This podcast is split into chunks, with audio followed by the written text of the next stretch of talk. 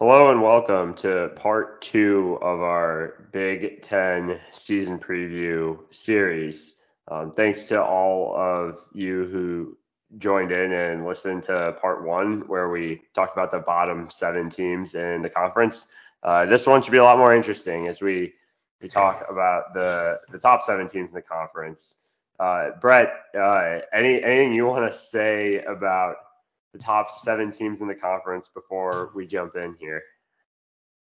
Yeah, I think that honestly, more than any year in recent memory, there's no clear favorite for sure, or even like, at least in my mind, I think if you read any national publications predictions list for Big Ten, there will be a very clear favorite, and we'll get into that. But I really think like these seven teams, even, you know, if you drop down a couple, like they could be all over the place in terms of how they finish. And I think that's what's going to make this Big Ten season, even though it's not as heavy on star power as it has been in previous years, I think it'll make it all the more interesting especially as the calendar flips to 2023. I don't know that I completely agree with a few of those things that you said, but we'll leave that to the debate that's about to ensue for that's why we're here, Steve. That's why we're here. So, as always, hope you enjoy. Disclaimer: these are our opinions. They are not the Bible or law, so take them as you wish. But with that, we'll jump right in and pick back up where we left off last episode. So slotting in at number seven in our poll is the Rutgers Scarlet Knights. Rutgers had a wild season last year. You know, they lose Ron Harper Jr., they lose Geo Baker, but, you know, actually return a number of key pieces from that team last year that really hung tight in the Big Ten. I believe, Brett, correct me if I'm wrong, but they're the 4th seed in the conference tournament when all the tiebreakers slotted themselves out. Yes, they were. Yeah, so, I mean, just to finish 4th in the regular season of the conference, I think that's probably the highest they've ever finished so long as they've been in the Big Ten. But, you know, as far as how their team looks this year, one of the biggest wild cards, I think, really in the conference is Paul Mulcahy. I mean, he can do a lot from a ball handling perspective. He's a pest defensively. He can kind of shoot, and he's really just one of those like classic Big Ten, you know, Aaron Craft type, you know, dudes that feels like he's always making winning plays at the right time, you know. So he sort of spearheads an offense that it will include Caleb McConnell, Malwat Mog, and Omar Rudy, all guys that, you know, played meaningful minutes for them last year. The loss of Harper and Baker are going to hurt their ability to manufacture one-on-one offense. But I still think like this team's identity is going to be on the defensive end. They're going to grind out points. They're going to be really, really tough at home, and they're going to make teams really, really uncomfortable on the defensive end. Yeah. So you mentioned Mulcahy first, and I think that the turning point in their season offensively was when they let Mulcahy handle the ball more and kind of played Geo Baker off ball. And Mulcahy's got some really impressive passing vision that I don't really know was part of his game for a while. So I think that him kind of being more in control of the offense from the start will be good at kind of establishing some sort of offensive identity for Rutgers.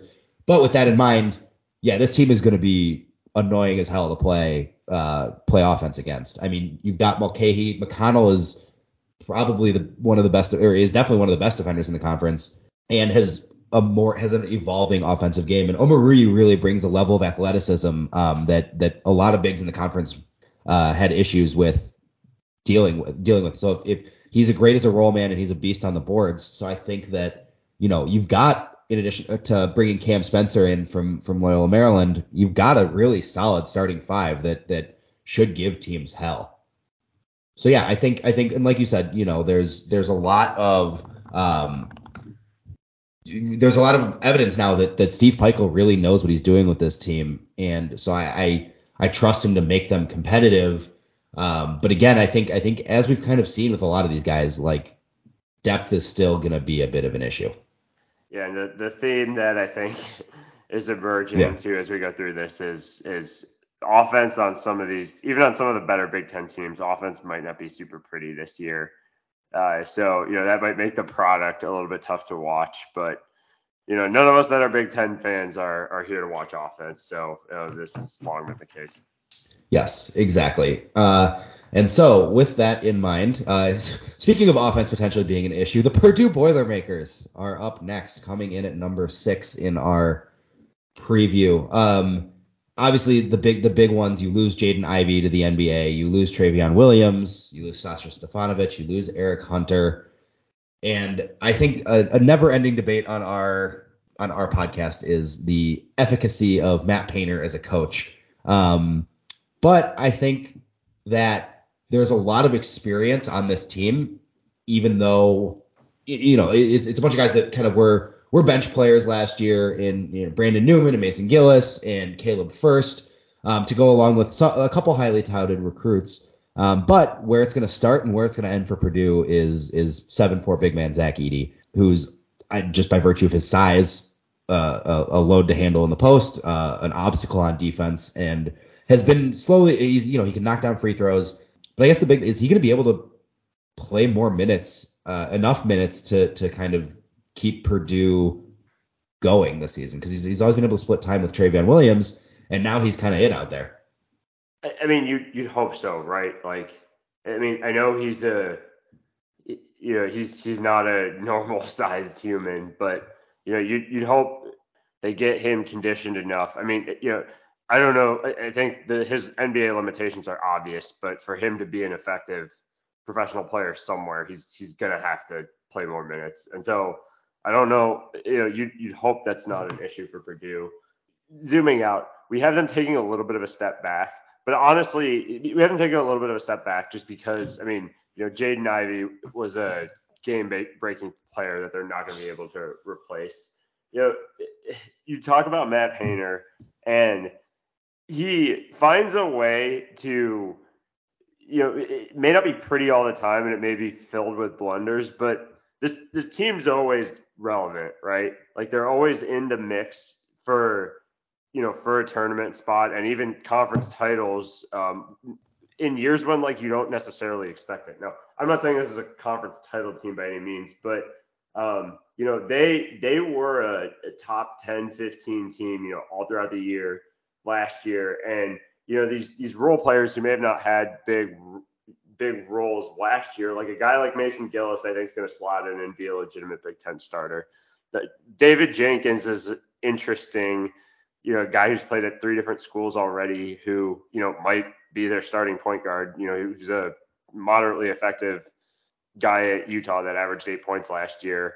You know, there are some pieces here that I think, you know, make this doable, but really what has me slotting Purdue higher than, you know, some of these other teams we talked about is just Zach Edey. Even a little bit of an elevation of his game, you know, makes him one of the top 5 players in the conference.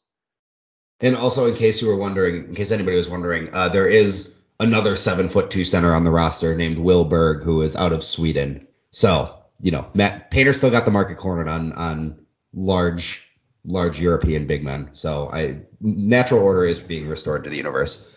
But I do agree. I think Painter does a lot of good work with teams like this where there's not as much star power outside of Edey, obviously. But I think there are a lot of really good players on this roster, and I think that's, if you have 8 of those guys, that's enough to do some damage in the Big Ten.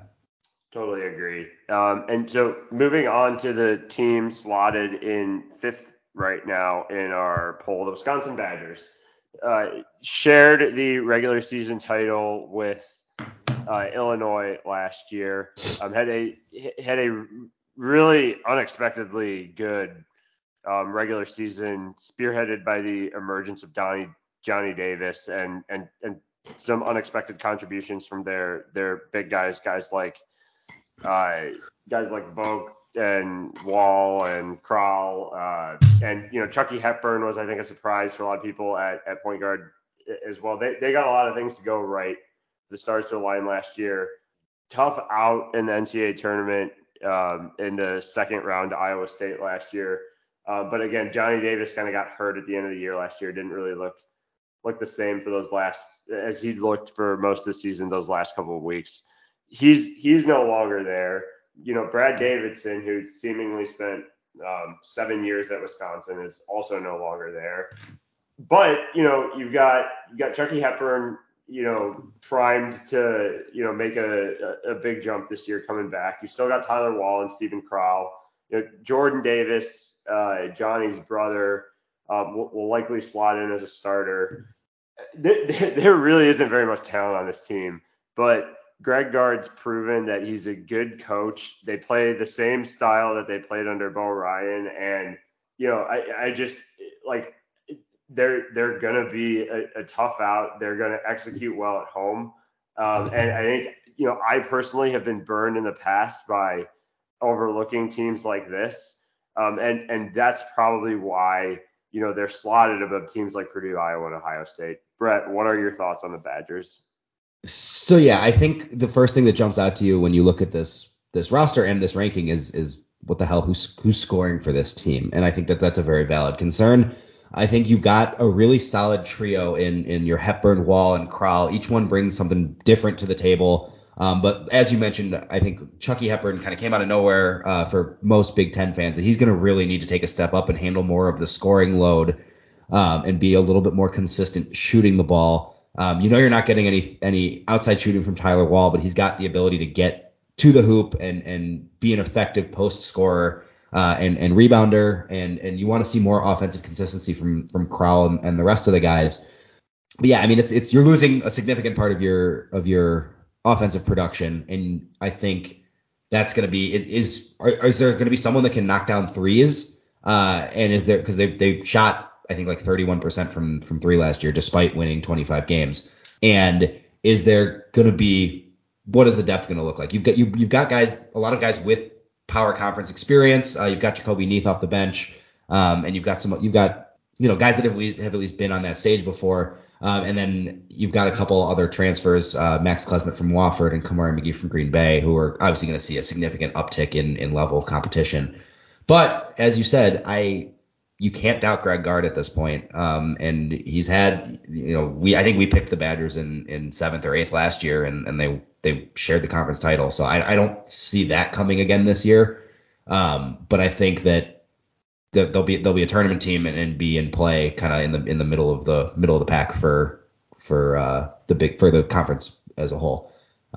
So I think, again, potentially high variance outcomes, but with a higher floor and probably a lower ceiling or higher, just a higher floor than your Iowas and things like that. All right. So moving on, we have now reached the double bye in the tournament portion of our season preview, and slotting in at fourth are the Michigan State Spartans. And again, you might look at that and see how they did last year with a 7th place finish in conference, second round loss to Duke in the tournament on an 11-8 conference season, losing Max Christie and Gabe Brown, and say, you know, what are we doing here? But there's a good recruiting class, kind of two top 80 guys in Jaxon Kohler and Trey Holloman, and you still have a good amount of returning production. I think the big issue, as it's been, I feel, for a lot of teams, is what's going to happen inside. You've got Maddie Sissoko kind of as your center by default, because Julius Marble's gone, Marcus Bingham's gone, and there's not really much else there. But you've still got Malik Hall, you've got Jaden Akins, you've got AJ Haggard, you've got Tyson Walker, you've got guys that have been there already and should be able to be a little bit more consistent, which I think was lacking from this team specifically last year. Yeah, this is really about roster continuity. The thing that struck me about Michigan State, and really has struck me for, I mean, honestly, probably since Cassius Winston left, is just the lack of star power on this team. You know, like they had a lot of good, you know, guys that would score 8 to 12 points a game, but no superstars last year. I think that's, at the end of the day, what held them back. There was no one to take that big shot. I'm not saying they have that this year, but just with the way the conference is shaping up, like that might be enough. Everyone was waiting for Joey Hauser, to like emerge as the superstar. And I mean, he's still there, and maybe just his level of experience and the fact that he's like a somewhat versatile scorer, turns him into that type of player. I think same goes, for Malik Hall. And I mean, I know the Max Christie experience last year was, a little bit all over the place, but maybe they get more consistency from Jaxon Kohler, top 50, top 75 recruits, figure it out at the end of the day, one way or another, even if it's not till at the end of the year. Tom Izzo, he does this every couple of years where, you feel like he's sort of, not had a great team in a while, and then all of a sudden he ambushes you out of nowhere. I think this might be the year just because of roster continuity. Yeah, I think that's really fair. We've seen the Spartans kind of have up and down years, even with more top level talent. So I think especially this specific year of the Big Ten, having 7 guys that know how to play together will take you farther than, as you've said, will take you farther than in previous years. They've got a lot of big challenges on the roster in kind of the non-conference season. So I think we're looking at, they got to play Gonzaga and Villanova basically back to back. So I think we're primed for a few weeks of, Michigan State doesn't have it this year before eventually Izzo gets them back on track. So I think that would be something to look for if you're a Spartans fan, not freak out too much initially. So that's the Spartans. We, for our number 3 team, we move across the state here to talk about the Michigan Wolverines. We might get some flack for this again, just because, we had Michigan last year ranked pretty high to start the season, and then they severely underperformed in the regular season last year, snuck into the tournament, made the Sweet 16. Kind of like the year before, I mean, there's a lot of change with this Michigan team. They lose Diabate and Caleb Houstan. Both were second-round picks in the draft. They lose DeVante' Jones. Frankie Collins was kind of a surprising transfer out of the program. So, all of a sudden you look up.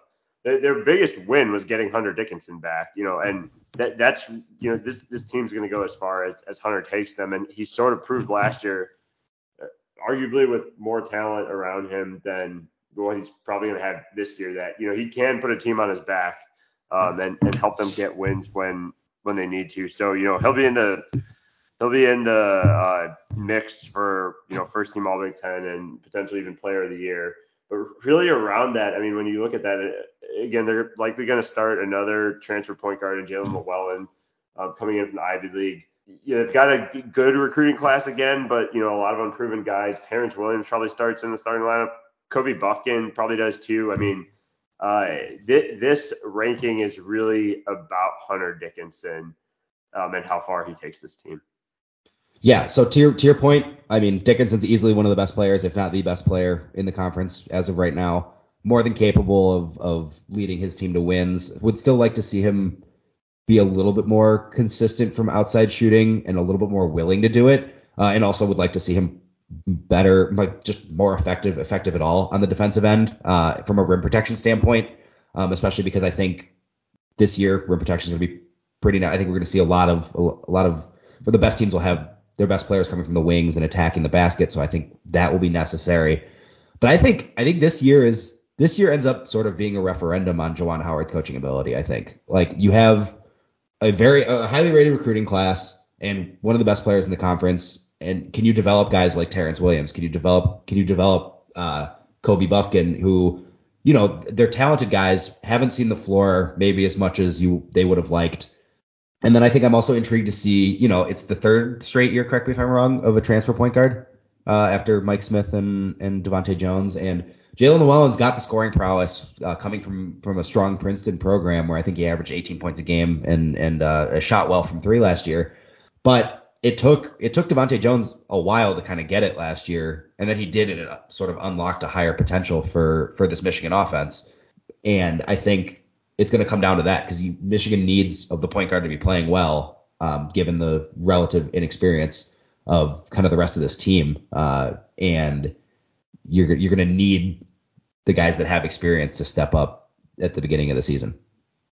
Yeah. And again, it's the second straight year where Juwan Howard brings in a strong recruiting class. But I think, as is the case across college basketball, he's really the one coach in the conference that's, trying to manage, really, I think, going all in on putting a lot of his eggs in the recruiting basket. And, lots of other schools in the conference, are dealing with lots of departures, but I think this is not so much a referendum on his coaching ability, but I think we're seeing lots of other coaches that can't make this work. And so, we'll see how Juwan Howard manages it. He really did kind of get lucky that Dickinson stayed.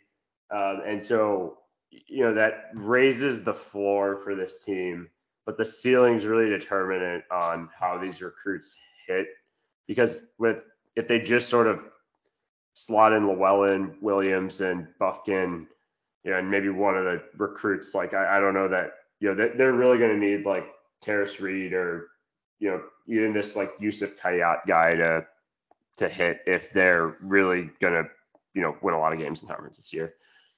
Yeah. Yeah. I mean, I think the piece that the final piece of the starting lineup, I would at least assume at this point, is Jet Howard, and he brings a lot of really interesting things to the table. His high school film's really impressive, but it's, as we've seen with numerous other highly rated recruits across the Big Ten, it's hard to get adjusted to this conference and its playing style, and college basketball in general. Like, I think to Michigan's point, we saw that with Caleb Houstan last year, who struggled for a decent part of the season, and then things started clicking towards the end of the year. So I think Michigan has less room for error at the beginning of the year this year, I would say, but still should have enough talent to compete for a conference title and a deep run in the NCAA tournament.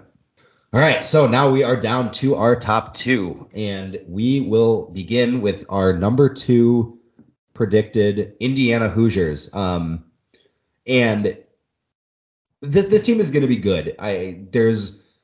But Indiana has. Did you know that the last time that Indiana has won 10 conference games was 2015-2016? I do now. Yeah, and it's not a ref. Obviously, that has nothing to do with this team, but you're bringing back pretty much the same core of guys, minus an underachieving Parker Stewart and Rob Finnessy, who's kind of petered out Indiana wise. They finished 9-11 in the conference last year. They made it out of the first four. And I'd say for Mike Woodson, that's like a solid first year, I think, kind of especially what he was walking into. But I mean, I'm not really sure. Trace Jackson Davis, very good college player. I'm not sure how much better he can get in terms of expanding his game. And so you're really relying on Xavier Johnson becoming more consistent, and you're counting on either Jalen Hood-Schifino, Malik Reneau, or Caleb Banks to really come in and be effective from day one. But you still have a lot of depth. Even if Hood-Schifino starts, you've still got four other guys in that starting lineup with significant Big Ten experience. And as we've said, I think that counts for a lot. And these guys are all pretty skilled and know how to play their roles very, very well.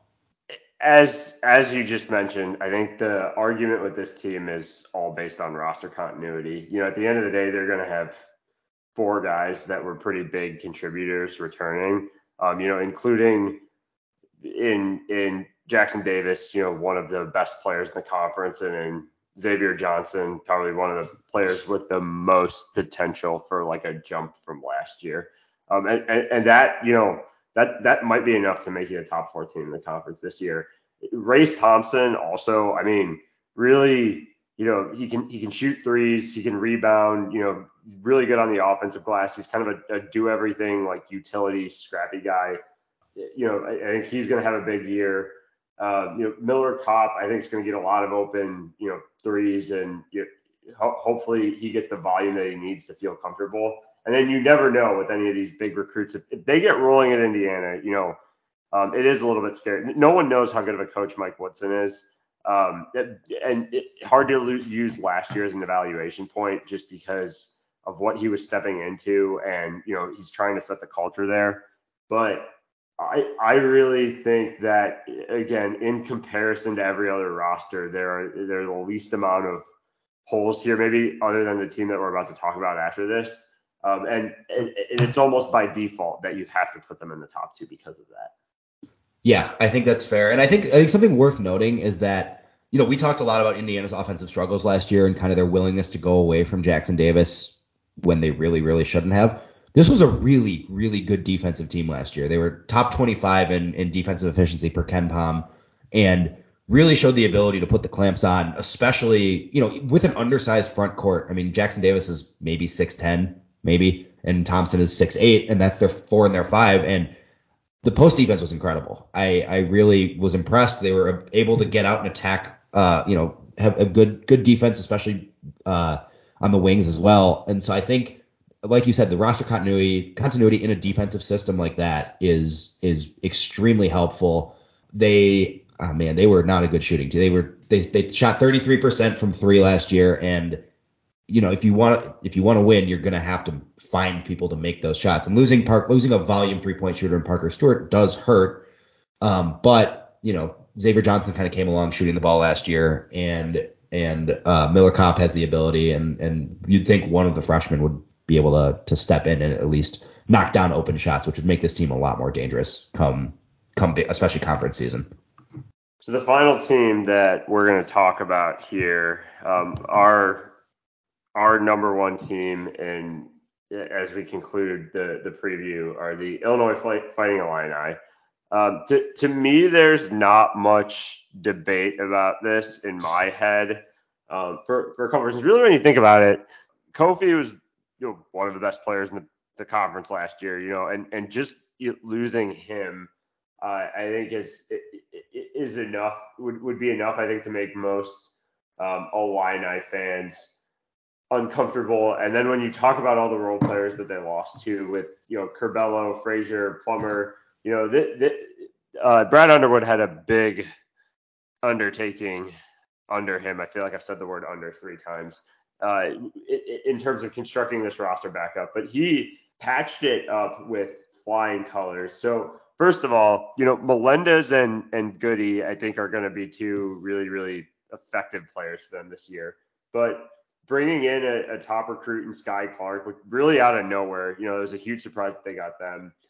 Getting impact transfers in Terrence Shannon and Matthew Mayer. I mean, you know, both these guys are double-digit scorers on. I mean, Matthew Mayer won a national championship. Like, they now, you know, so their roster looks great, but they also they finally have a Brad Underwood type roster where they can get out and run, and they're not going to be slowed down by Kofi, which, you know, is a great problem for him to have. But I mean, we're really going to see Brad Underwood basketball this year, and I think it's going to be scary. To me, the question with this team, as has persisted over the last couple of years with Brad Underwood, is when it matters the most, can they figure it out?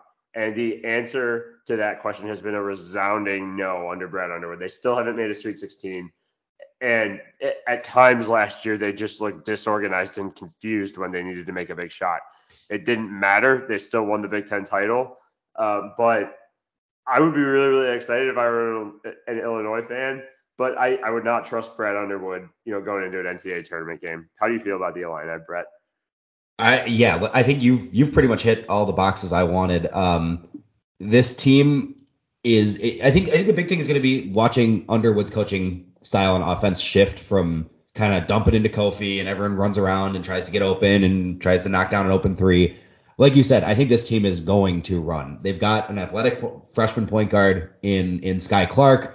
Melendez and Shannon and Matthew Mayer are all crazy athletic and capable. And not only that of running in transition, but also capable of guarding at least three positions on defense. And I think that's where you're going to see them give a lot of teams trouble is with extreme switchability on the defensive end. I think the potential hole is Coleman Hawkins at the five. The dude has a ton of talent. The dude also might make some of the dumbest plays I've seen on a basketball court outside of Andre Curbelo. And if he can just calm down a little bit and let the game come to him more, that just adds an extra dimension for the Illini. And I think that the versatility defensively will also pay dividends in the NCAA tournament when you're dealing with fewer like big guys and you know, there's a lot more athletic wings and guys like that that are making plays. Like with everyone else, I think that there will be some bumps in the road for the freshmen, but getting, like you said, impact transfers that have big game experience, Big 12 experience in Shannon and Mayer is going to be helpful for kind of managing some of those bumps in the road. I do want to know if Mayer still has his mullet though. I don't think there's anything better to end on than that. So I think we're going to wrap our preview on that. We hope you've all enjoyed the multi-episode season preview. We've got one more coming for you soon in terms of our awards predictions, but you know, we're really looking forward to getting the season started here in early November. And again, thank you all for tuning in.